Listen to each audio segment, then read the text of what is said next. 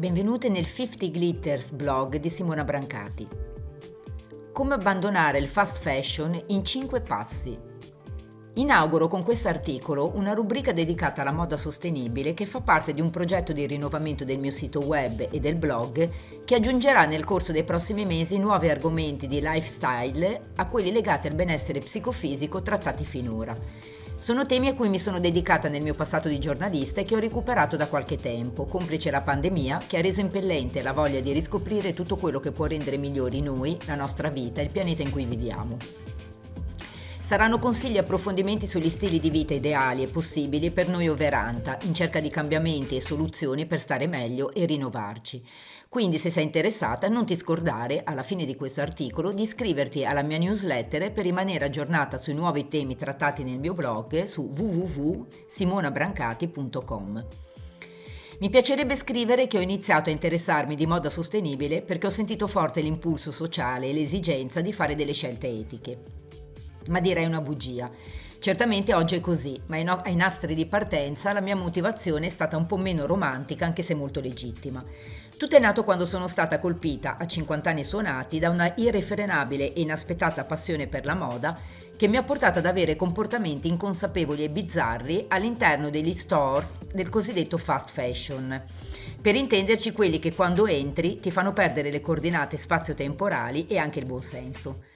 La cosa più incredibile era che una volta rientrata a casa e nelle mie normali facoltà sensoriali, alcuni dei capi acquistati in modalità ipnosi, rivelando la scarsa qualità dei tessuti e la serialità del confezionamento, finiva dritta nell'angolo dell'armadio destinato al decluttering, senza passare nemmeno una volta dall'indosso. Dopo quattro volte in cui ho replicato questa pratica assurda, ho capito che dovevo darmi una regolata e mi sono chiesta come posso abbandonare il fast fashion. So che per agire ho bisogno di conoscenza, così sono passata al contrattacco inizia- iniziando a informarmi. È così che la passione per la moda mi ha catapultata in un mondo di comportamenti, scelte e valori nuovi. Innanzitutto occorre chiarire che non tutta la moda veloce è usa e getta. Ci sono articoli che riescono anche a durare nel tempo, ma il vero problema riguarda la natura stessa di questo sistema che basandosi sulla velocità e sul basso costo sia di acquisto che di produzione non può certo essere attento alla scelta dei tessuti, dei coloranti, delle sostanze chimiche di minore impatto ambientale perché costano troppo, così come non potrà essere tanto filantropo per quanto riguarda il salario dei lavoratori e le condizioni in cui essi operano. D'altro canto la fast fashion ha dato anche una spinta democratica alla moda proponendo capi di tendenza simili a quelli delle griff più famose, al prezzo di un panino con birra accessibile a tutti. Ma chi compra questi brand non lo fa sempre per un motivo economico, spesso chi li sceglie ama cambiare spesso il proprio guardaroba e sperimentare gli stili diversi che le collezioni impongono, rendendo vecchio quello che si è comprato appena pochi mesi prima. Esattamente come accade per i PC e per gli smartphone. Tutto ciò che è istantaneo e veloce stimola e influenza altrettanta velocità in un loop senza fine e senza coscienza. Alzi la mano chi, entrando in una di queste grandi catene, non si è lasciata avviluppare almeno una volta dall'esuberanza di outfit pazzeschi già abbinati e pronti per l'uso. Chi non si è fatta mai prendere la mano dalla frenesia dello shopping ingordo, acquistando articoli un po' a caso, di corsa e magari senza provarli? In queste grandi catene di marche internazionali come Zara, pioniera di questa nuova idea di moda, Benetton, H&M, Topshop, per citarne soltanto alcuni, è facile che questo accada. Non per nulla si chiama fast fashion e il suo principale obiettivo è stimolare l'acquisto compulsivo. Le caratteristiche principali del fast fashion sono innanzitutto il fatto che riguarda ca- grandi catene di distribuzione. Cambia velocemente le tendenze alimentando la logica dell'usa e getta. Produce fino a 50 collezioni all'anno. Brucia l'invenduto, ha un altissimo consumo di energie e risorse. I capi costano poco e sono prodotti a basso costo e con bassa qualità. Le produzioni hanno un impatto negativo sui fronti ambientale, sociale, animale e anche in termini di inquinamento e sfruttamento del lavoro. L'80% di chi realizza gli abiti è donna e viene sottopagata. L'industria, l'industria tessile della moda, è sul podio delle industrie più inquinanti del mondo insieme a quelle dei combustibili fossili e dei generi alimentari. è uno dei tanti macro problemi della nostra epoca, di cui in realtà si è iniziato a parlare già nei primi anni 90, a proposito delle condizioni di sfruttamento dei lavoratori di alcuni importanti brand di moda. Da allora non abbiamo fatta molta strada, se pensiamo che è solo da una decina di anni che si parla più sul serio di approcci produttivi, economici ed etici, che presto dovranno diventare delle scelte obbligate per ogni azienda multinazionale che voglia rimanere sul mercato.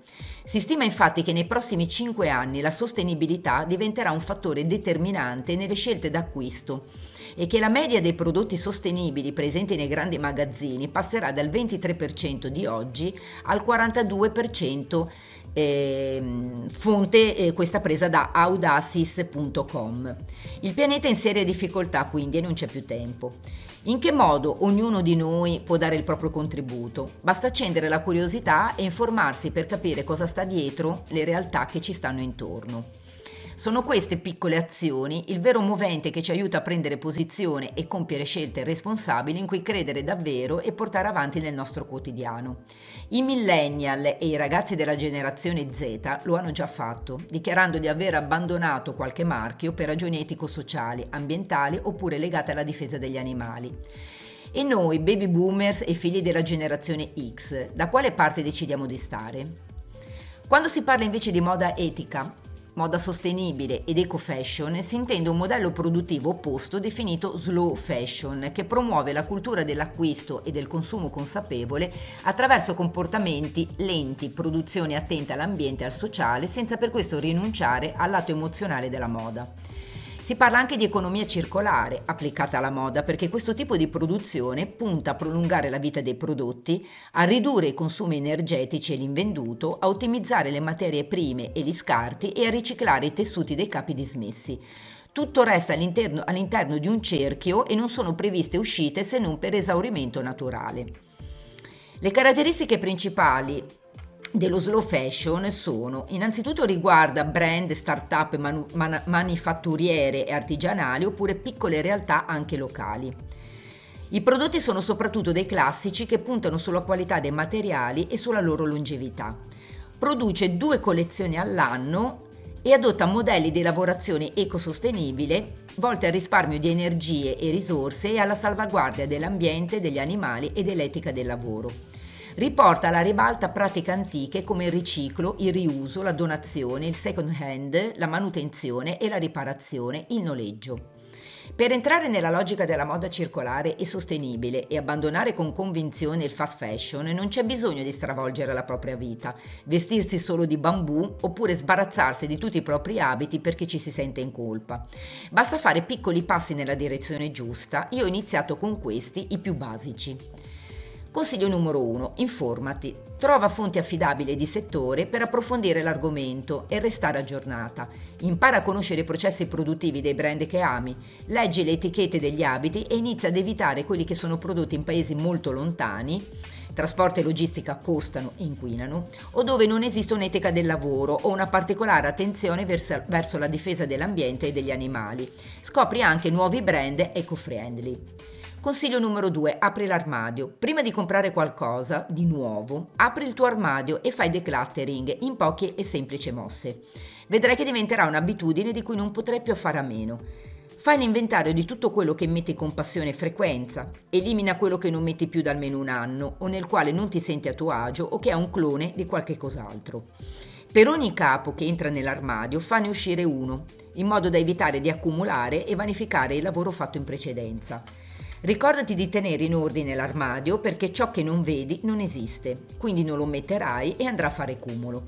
Inizia a eliminare poco per volta i capi di bassa qualità. È un modo per mettere in azione la tua nuova dichiarazione di intenti, compro meno e di qualità. Consiglio numero 3. Compra meglio e solo se ti serve. Evita l'acquisto d'impulso cercando di ritagliare un momento preciso per comprare e quando lo fai dedica tutte le tue energie solo a questo. Lo shopping deve essere una pratica rilassante, programmata, lenta, creativa, etica e utile. Devi tornare a casa con un articolo che non hai, che ti serve e che non vedi l'ora di mettere. Non deve finire nei meandri del tuo armadio con tanto di cartellino attaccato. Ricorda il vecchio adagio, chi più spende, meno spende. Opta per la qualità dei tessuti non solo perché durano di più, ma anche perché indossandoli ti sentirai unica. Consiglio numero 4. Fai eh, riciclo creativo. Riutilizza creativamente i vestiti del tuo armadio trovando nuovi abbinamenti per indossarli. Cerca ispirazioni su Instagram e su Pinterest. Alla fine chi ama la moda vuole apparire speciale, non tanto per quello che indossa, ma per come lo indossa oppure rispolvera quelli di qualche parente affidandoti a sarte e calzolai per riparare, rammendare o apportare modifiche. Io l'ho appena fatto con una giacca in stile Chanel che mia madre ha cucito per se stessa vent'anni fa, color verde penicillina come la tendenza di questa primavera-estate 2022.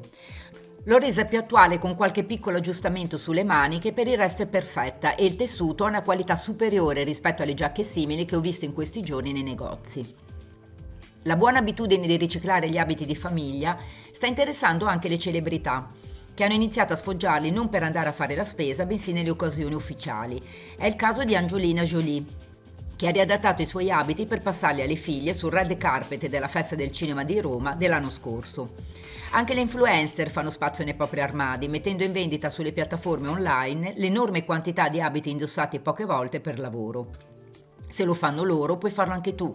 Quando fai decluttering nel tuo armadio puoi riciclare i vestiti che non vuoi più in diversi modi. Vendili nei negozi dell'usato o nelle piattaforme online, donali a un charity shop i cui proventi derivati dalla vendita raccoglieranno fondi per l'associazione benefica di riferimento, cerca nella tua città uno swap un swap party, evento glamour dove le persone si scambiano oggetti e capi di abbigliamento. Consiglio numero 5, second hand e noleggio.